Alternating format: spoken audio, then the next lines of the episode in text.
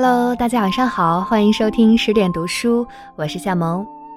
今天我们要一起分享一篇非常有意思的文章，梁实秋先生所写的《你愿意告诉别人你的真实年龄吗》，原标题叫做《年龄》。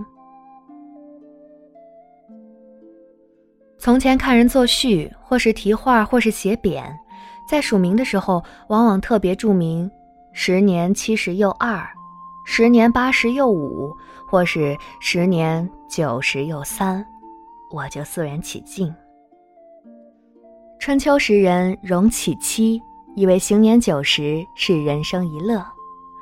我想，拥有一大把年纪的人，大概是有一种可以在人前夸耀的乐趣。只是，当时我离那耄耋之年还差一大截子。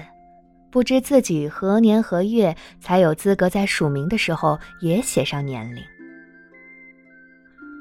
我揣想，署名之际写上自己的年龄，那时心情必定是洋洋得意，好像是在宣告：小子们，你们这些黄口小儿乳臭未干，虽然姓李襁褓，能否达到老夫这样的年龄，恐怕尚未可知嘞。须知，得意不可忘形，在夸世高龄的时候，未来的岁月已所余无几了。俗语有一句话说：“棺材是装死人的，不是装老人的。”话是不错，不过你是把棺盖揭开看看，里面躺着的究竟是以老年人为多。年轻的人将来的岁月尚多，所以我们称他为富余年。人生以年龄计算，多活一年即是少了一年。人到了年卒之时，何可夸之有？我现在不复年轻，看人署名，附带声明十年若干若干，不再有艳羡之情了。倒是看了傅余年的英俊，有时不胜羡慕之至。裸子植物和双子叶植物。其茎部的细胞因春夏成长、秋冬停顿之故而形成所谓年轮，我们可以从而测知其年龄。人没有年轮，而且也不便横切开来查验。人年纪大了，常自称为马齿徒增，也没有人掰开他的嘴巴去看他的牙齿。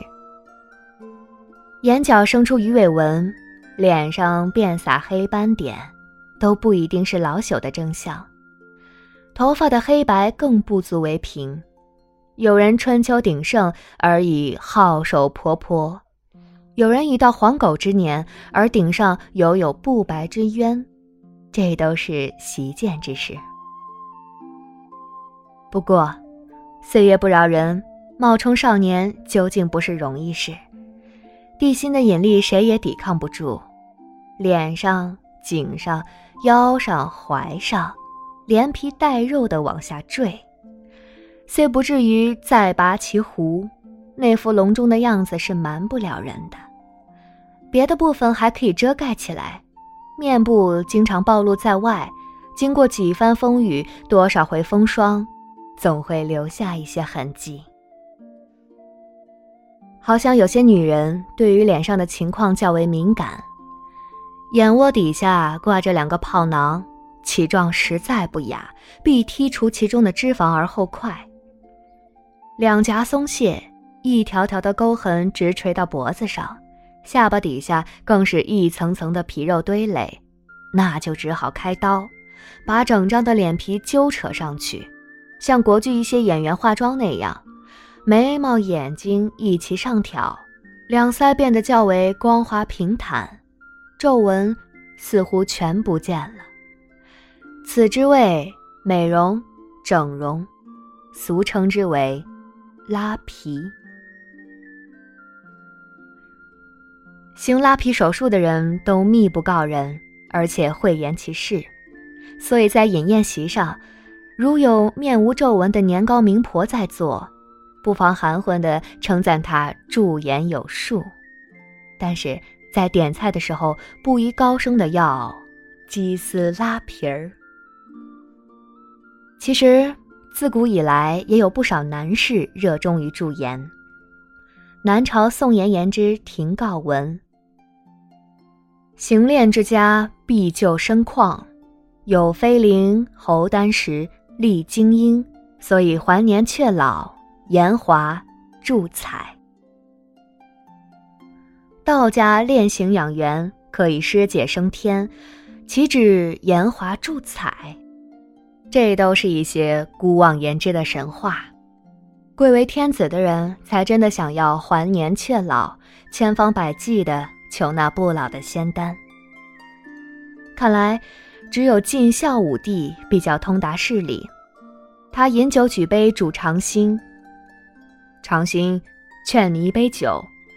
自古何时有万岁天子？可是，一般的天子。或近似天子的人都喜欢听人高呼“万岁无疆”。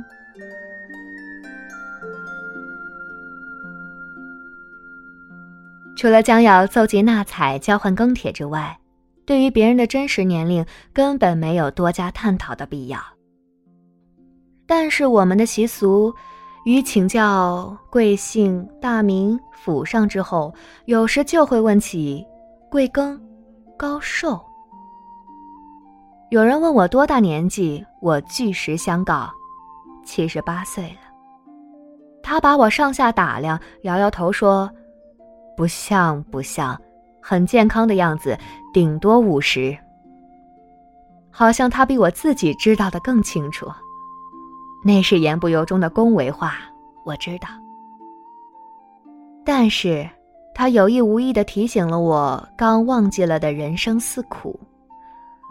能不能不提年龄，说一些别的，如今天天气之类？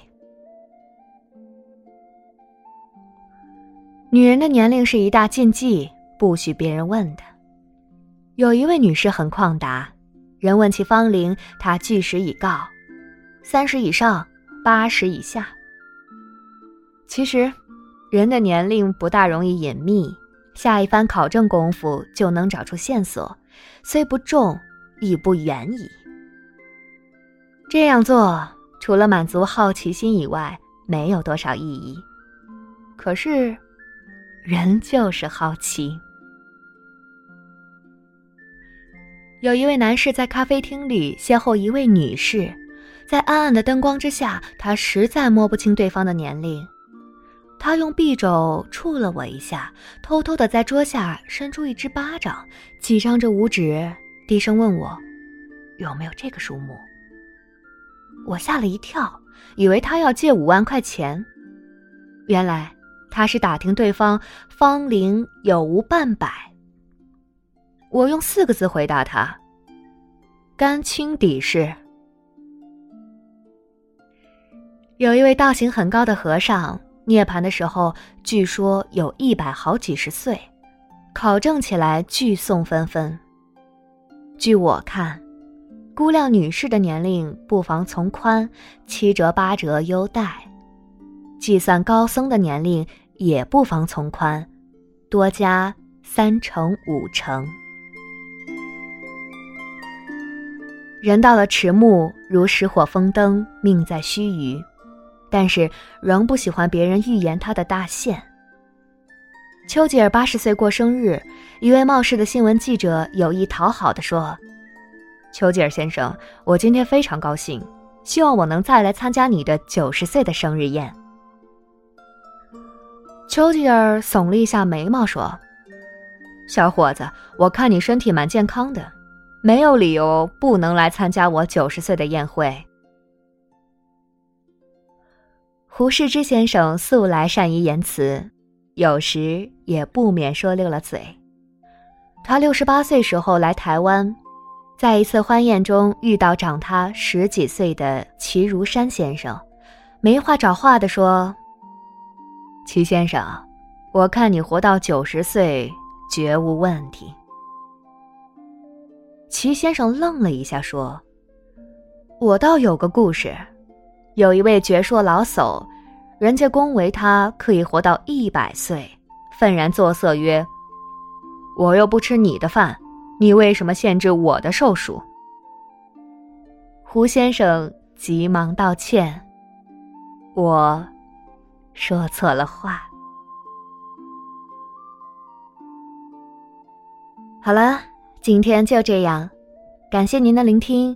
这里是十点读书，我是夏萌。更多好书好文，欢迎大家关注微信公众账号“十点读书”。大家晚安，周末快乐。